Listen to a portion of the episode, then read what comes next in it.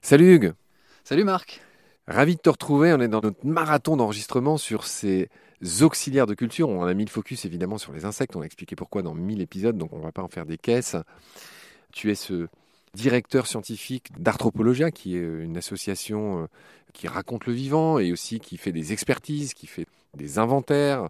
Et tu es surtout un copain euh, de Baleine sous Gravillon. Et voilà, et je rappelle une énième fois que tu m'as fait l'honneur de relire les émissions que j'ai faites sur les abeilles sauvages et c'est comme ça qu'on se connaît et c'est pour ça que je suis venu te voir parce que j'avais perçu cette malle au trésor que tu as chez toi, que tu as en toi.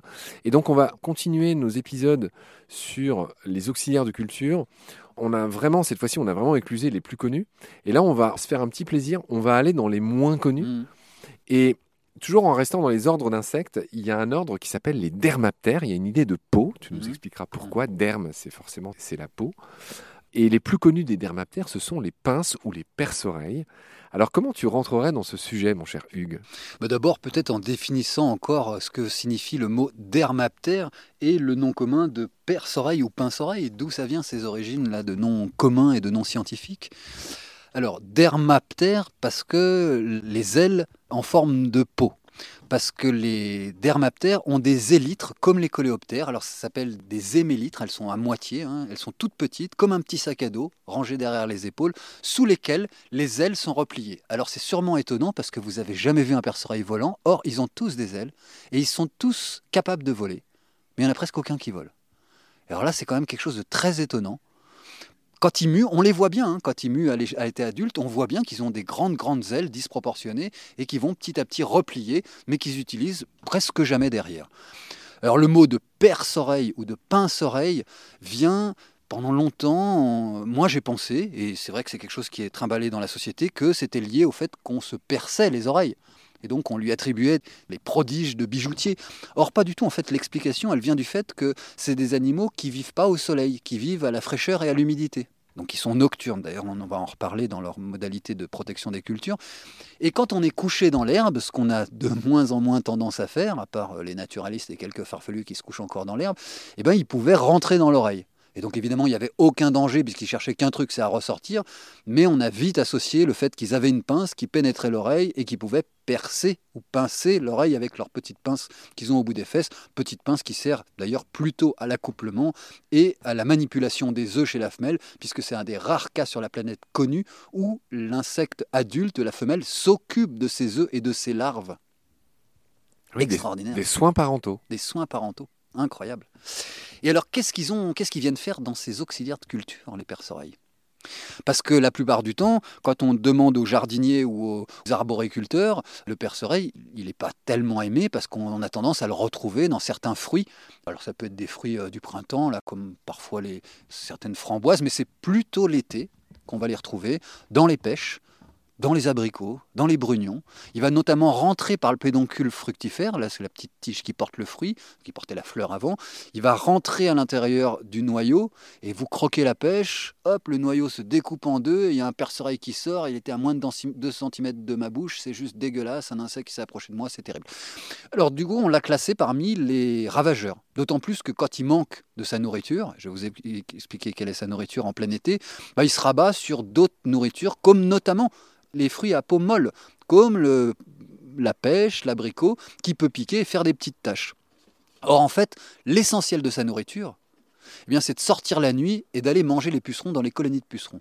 Donc, c'est typiquement un auxiliaire de culture qui a d'ailleurs pendant des siècles été favorisé. Il y a des techniques pour favoriser les perce-oreilles aux abords des espaces de culture et notamment aux abords des arbres fruitiers, puisque c'est un insecte qui peut tout à fait se trimballer dans les arbres, comme les chrysopes et comme certains insectes qu'on a déjà évoqués, et donc aller manger les pucerons dans les arbres fruitiers qui sont souvent très enrichis en azote. Et on a rappelé que les techniques de culture, notamment d'engraissement intensif d'azote, pouvaient favoriser l'appétence et donc l'attraction des pucerons. Donc c'est typiquement un auxiliaire de culture qui, l'été, peut poser quelques petits problèmes de promiscuité avec la vie sauvage, desquels il serait largement temps qu'on se désolidarise. ok, bien compris.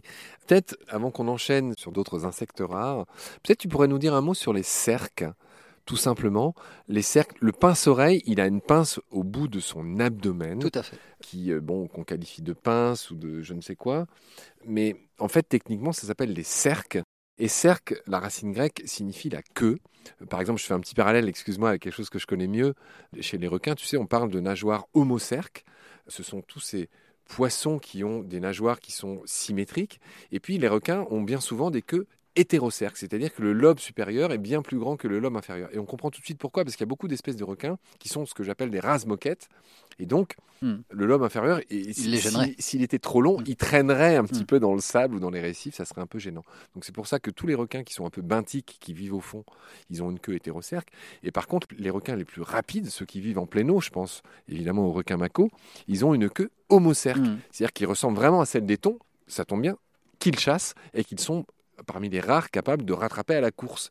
Donc voilà, homocerque, hétérocerque, j'ai dit deux gros mots, mais c'est juste pour dire que voilà, la queue symétrique et hétérocerque, c'est la queue qui est dissymétrique. Bref, pardon. On aurait pu parler des cercopithèques.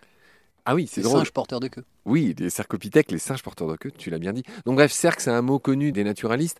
Mais alors dans le cas du pince-oreille, moi, le lien que j'aimerais que tu me fasses, c'est que il y a beaucoup d'insectes qui ont des cercles, mais chez les pince-oreilles, chez les perce-oreilles, elles sont particulièrement visibles, ces cercles, mais en fait, elles existent chez beaucoup d'autres euh, insectes. Oui, ça se voit très bien chez certains insectes. Alors pas chez les insectes modernes, les insectes qu'on dit néoptères, les insectes qui ont une métamorphose complète. C'est vrai que vous pouvez chercher les cercles chez une mouche ou chez une abeille. C'est pas possible de les voir, ils ont disparu dans l'anatomie. Alors que chez les insectes qui ont une métamorphose incomplète, comme les perce-oreilles, comme les orthoptères que tu as cités tout à l'heure, les, criquets, grillons, sauterelles, etc., on voit euh, deux petites pointes au bout de l'abdomen qu'on appelle des cercles. Et là, dans ce cas-là, les cercles ont pris une utilité mécanique et une utilité de pince. Donc c'est pas juste euh, une comparaison avec les outils qu'on a, c'est que ces deux petits cercles qui sont recoupés servent de pince pour se défendre, pour s'accoupler et comme je disais tout à l'heure, pour prendre soin des œufs et des larves. Et notamment retourner les œufs pour éviter qu'ils pourrissent quand ils sont en incubation euh, sous terre. C'est assez étonnant quoi. Tu avais parlé de ces soins parentaux, effectivement. Tu as dit un autre gros mot sur lequel j'aimerais revenir. Alors, encore une fois, on va, on va se payer une belle digression. Je me souviens que quand j'ai fait ces épisodes sur les abeilles sauvages, effectivement, j'avais rencontré ces termes sur les néoptères et sur les paléoptères, hein, donc le nouveau et l'ancien, les nouvelles ailes, les anciennes ailes. J'aimerais peut-être que tu reviennes là-dessus. Pourquoi néoptère Pourquoi paléoptère Moi, je me souviens d'un truc, je ne sais pas si c'est lié à ce que tu vas dire, c'est que c'est les premiers insectes qui sont apparus ressemblaient, alors tu m'as déjà corrigé plusieurs fois, mais à des libellules, hein, les, plus grands insectes qui ont volé au-dessus de la Terre. D'ailleurs, les premiers êtres vivants qui ont volé, c'était les insectes. Hein. je le rappelle au passage, bien longtemps avant euh, les oiseaux et bien longtemps avant les mammifères avec les chauves-souris. Bref, tout ça pour dire que... Euh, et les reptiles avec les dinosaures. chez les paléoptères que sont les odonates, c'est-à-dire les libellules, ils ne peuvent pas replier leurs ailes contrairement à nos amis les mouches, contrairement à nos amis les hyménoptères. J'aimerais peut-être que tu reviennes sur cette notion de pouvoir replier ses ailes ou pas, à quoi ça sert ou pas, néoptère, paléoptère, c'est des gros mots, mais c'est un truc tout simple. À quoi ça sert finalement? C'est quoi l'enjeu finalement? Alors, il est effectivement pour les libellules, le problème, il est de replier les ailes. Les libellules ne peuvent. Il y a deux groupes de libellules. Il y a ce qu'on appelle les zygoptères, désolé, je vais y venir, et les anisoptères. Donc, terre, ça veut dire aile, zygo, ça veut dire œuf ou soudé. Ça, c'est les demoiselles, celles qui fixent leurs ailes au-dessus de leur tête, là, comme un toit, collées les unes aux autres et les anisoptères, les ailes inégales, que sont les vraies libellules qu'on appelait avant les messieurs. Hein, les petits fluets, c'était les demoiselles et les gros balaises, c'était les messieurs, tiens, c'est étonnant, et qui ne sont pas capables de les replier. Donc elles ont les ailes qui sont tendues à l'état de repos euh, quand ils sont posés. Mais les autres paléoptères, c'est les perles et les éphémères les éphéméroptères et les plécoptères. Voilà, c'est leur nom euh, technique euh, d'ordre. Eux sont capables de replier les ailes. Par contre, là où on voit des différences, c'est que premièrement, les développements sont aquatiques chez les paléoptères, chez tous les paléoptères, chez les perles, chez les libellules et chez les éphémères. Et ensuite, les ailes sont extrêmement nervurées. D'ailleurs, ça va faire euh, un lien avec l'autre ordre dont on va parler, qui s'appelle les névroptères. Parce que plus les ailes sont nervurées, plus les insectes sont primitifs. Ou plutôt, je vais le dire dans l'autre sens, moins les ailes ont de nervures, plus, ils sont apparus tôt dans l'évolution. Ouais, moins les ailes sont nervurées, plus on a affaire à des insectes qui sont apparus récemment. Les micro-hyménoptères parasitoïdes, qui sont extrêmement développés, hein, qui pondent à l'intérieur d'un autre insecte, ont plus de nervures pour certains. Comme les galigènes, c'est ce qui provoque les gales dans les, végétaux. Certains n'ont même plus de nervures, tellement ils sont évolués. Et donc on voit bien une réduction des nervures. Le tiens. Le, Le cynips. le, cynips du rosier, par exemple, tout à fait. les Ouais, fameuses galles, enfin, on va expliquer ce que c'est. C'est dans l'églantier ou voilà toutes ces plantes là, effectivement, qui ça, dans les ça. Et ça produit une espèce de bourre, une espèce de truc poilu. On se demande ce que c'est. Et bien en fait, c'est un, c'est quelque chose qui ne gêne pas la plante en plus, mais la plante produit une sorte d'abri, le gîte et le couvert, C'est dément. pour Mais c'est fou, mais c'est fou, mais on sait pas. Alors d'abord, on peut, juste pour une petite anecdote, on peut manger les larves de cette micro-guêpe, elles ont un petit goût de noisette verte, elles sont délicieuses. Mais c'est surtout, on ne sait pas ce qui se passe. C'est-à-dire qu'il y a certains insectes, quand ils pondent, et là c'est soit la pénétration du dard, soit l'œuf, soit des substances qui sont émises lors de la ponte dans une fleur, dans un bourgeon, dans une feuille, en fonction des espèces. C'est essentiellement des diptères et des hyménoptères qui pondent, mais il y a aussi des acariens qui provoquent des galles eh bien la plante va fabriquer des tissus de façon anarchique comme un mini cancer, mais tout à fait organisé, ce qui est paradoxal, oui, oui. puisque c'est dedans on va trouver les éléments nutritifs pour la larve et de protection qui vont renfermer le nid. Mais à tel point que Andricus colari, c'est le chêne qui a le plus de galles. Andricus colari, qui est une petite gale tout à fait ronde, extrêmement dure, hein, qui est ligneuse comme du bois, très très dure. Quand on la casse, en fait, on se rend compte qu'à l'intérieur, il y a une petite partie qui est faite de poussière très très fine, puis une deuxième partie qui est faite de matière nutritive plus épaisse, puis une troisième partie qui est faite de matière nutritive encore plus épaisse. Et il s'avère que le développement lavaire a trois stades. C'est hallucinant, on ne sait absolument pas comment les choses se passent, sauf que là on voit bien qu'on est loin, loin, loin de la compétition et du marché sur son voisin et qu'on est juste, on vit ensemble, on se prête des petits trucs et tout se passe bien parce qu'on partage les ressources, le territoire dans l'espace et dans le temps. Mon cher Hugues, tu me regardes avec tes grands yeux de Ed Harris, cet acteur euh, de Abyss auquel tu ressembles, j'arrête pas de te le dire, c'est fou. Et là, tu es, j'allais dire, dans un état de surexcitation. Non, mais tu parles évidemment de ce qui est ta passion, donc euh, évidemment, on est aux anges. Ed slash euh, Hugues, c'est drôle d'ailleurs, ça ressemble, Ed Hugues. Peut-être à ce stade aussi, nous autres champions de la digression, on va le dire sur les dermaptères, mais on aurait pu le dire sur tous les grands ordres d'insectes. J'aimerais que tu me parles de quelque chose qui est peu connu du grand public, sur le fait que les larves d'insectes vivent beaucoup plus longtemps Ah, que le ouais. stade adulte. C'est certainement vrai pour les dermaptères et c'est évidemment vrai pour nos abeilles, pour les fourmis, pour beaucoup d'autres insectes, pour tous les insectes quasiment. Tu peux nous dire un mot là-dessus? Oui, oui, alors évidemment, euh, la grande majorité, mais 80, 90, voire 99,9% du, je vais y venir, je vais vous donner des exemples, du temps de vie de l'insecte, elle a lieu sous forme larvaire. La phase adulte est la phase de reproduction. Et c'est essentiellement du brassage génétique. D'ailleurs, les mâles sont ailés pour euh, aller euh, coloniser d'autres populations et donc assurer ce brassage de gènes et cette reproduction sexuée. Il existe certaines espèces de papillons où les adultes, les imagos, sont dépourvus de système de bouche. Pour... Ils ne mangent même pas. Oui, bien sûr. Leur Tous seule les fonction à l'état adulte est de fait. se reproduire. Ils n'ont même pas de, de quoi Tout se fait. nourrir techniquement. tous les bombix. Il y a d'autres papillons, hein, le sphinx du peuplier par exemple. Il y, a, il y a certains papillons qui ne se nourrissent pas à l'état adulte. Mais tous les bombix, c'est-à-dire il y a quelques bombix en France, il n'y en a pas beaucoup, hein, c'est euh, les saturnités, les asiocampidés, voilà, des familles, dont la larve va faire une chrysalide qui va être enfermée dans un fil de soie tressé dru. Ça s'appelle un cocon. Et donc il y en a assez peu. Et ces larves-là sont énormes. Et les adultes vivent sur la réserve, les réserves accumulées par la larve, donc n'ont pas de pièces buccales. Effectivement, c'est le cas du grand pan de nuit, c'est le cas de la hachette, c'est le cas de voilà tous les bombix qu'on a en France. On rappelle que le bombix compte une célébrité mondiale, le bombix du mûrier, qui n'est autre que le ver à soie, avec lequel on fabrique la soie en Asie. Et la sériciculture, c'est son nom, a été importée par la suite euh, en Europe. Sur du mûrier platane, tout à fait. Très bien, donc on a vu que cette durée de vie larvaire, parce que j'y ai pensé quand tu m'as dit que les... Alors attends, je vais te donner des exemples, Ah oui, parce que j'ai dit bien je donnais sûr. des exemples. Euh, Exact. Tu as parlé des abeilles dans tes épisodes précédents. Les abeilles vivent 3-4 semaines à l'état adulte, un petit peu moins pour les mâles, souvent un petit peu plus pour les femelles. Pour Ça les dépend espèces- hiver-été, mais Non, je parle des espèces solitaires. Je parle pas de l'espèce domestique. Effectivement, il y a des grandes différences, mais pour les espèces solitaires, c'est tou- toujours à peu près pareil. Effectivement, les abeilles de ruche en plein hiver peuvent vivre 3-4 Six mois. et vivent 3 semaines pendant l'été. Effectivement, il y a une grande différence parce qu'elles sortent pas, elles dépensent moins d'énergie, elles sont plus protégées, il y a de la nourriture, etc. Mais s'agissant des abeilles sauvages, par exemple, euh, on va prendre l'exemple d'une osmie cornue, là, une es- des espèces les plus communes qui niche dans n'importe quel trou, dont le trou d'évacuation de vos fenêtres. Quand vous avez un peu de terre, c'est elle qui s'est installée. Eh bien, elle va apparaître au mois de février, début février à mi-février, voire début mars, euh, en fonction d'où on est, à quelle latitude on est en France. Elle va aller récolter du pollen et du nectar, et elle va accumuler ça dans un trou, faire pondre un œuf et fermer la porte avec un petit peu de boue. Dans les, les 10 jours qui suivent, la larve a éclos.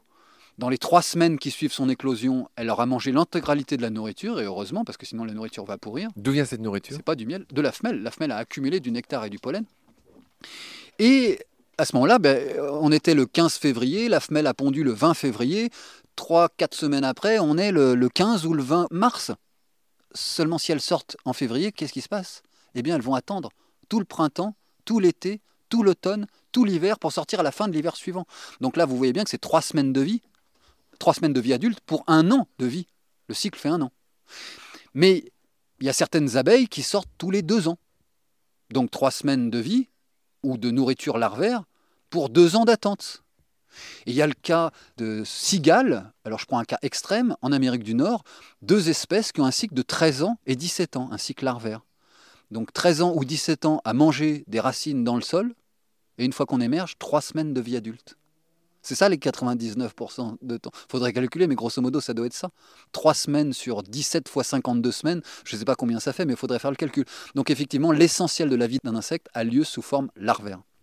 Hugues, on va se muer en cirque, toi et moi, on va faire un, un, beau petit vol stationnaire, et puis on va se retourner, puis on va en revenir au sujet de notre épisode qui était, souviens-toi, les dermaptères. Et il est temps de se poser la question, puisqu'on fait une série sur les auxiliaires de culture. On n'a encore pas bien compris l'efficacité du forficule, c'est l'autre nom du pince-oreille, si je dis pas bêtise, Ouais, le ouais. forficule, c'est un des autres noms vernaculaires de notre pince-oreille. Ben, tiens, j'aimerais bien qu'à l'occasion tu nous dises euh, son nom euh, scientifique. Donc, explique-nous cette efficacité des perce-oreilles. Alors déjà, le nom latin, c'est pratiquement le même qu'en français. hein. La famille, c'est les Forficulidés. Et donc le- l'espèce la plus commune, Forficula auricularia, donc le perce-oreille, on voit bien auricule hein, dedans. Et alors là, je voulais qu'on parle de ça parce que les autres, c'est quelque chose d'acquis. Les larves de cirfe mangent des pucerons, les larves de coccinelle mangent des pucerons, ok, c'est acquis. Mais le perce-oreille, comme on le considère souvent comme un ravageur, bah, ça me paraissait intéressant de rappeler que là, ça a été mesuré scientifiquement. Sur un pommier, par exemple, quand on compte 100 perce-oreilles, on a la même efficacité qu'un traitement insecticide sur le puceron lanigère, qui est un des pucerons les plus délétères sur pommier. Seulement 100 perce-oreilles sur un arbre. Donc c'est pas du tout euh, important, et c'est même plutôt facile à favoriser.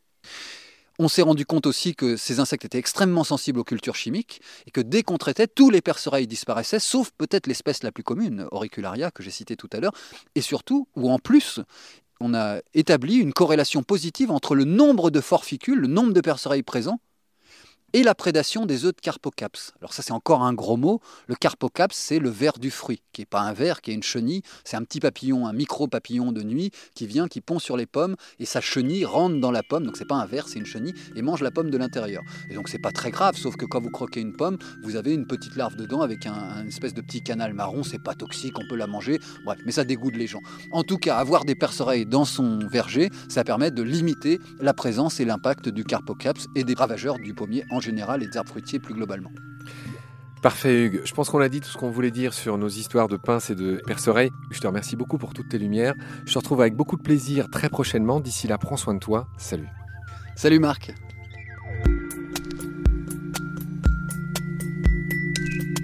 Pendant notre combat, nous deux, tu avais l'œil du tigre, tu en voulais ce soir-là. Il faut que tu retrouves ça maintenant. Et la seule façon, c'est de recommencer au commencement. Tu vois ce que je veux dire?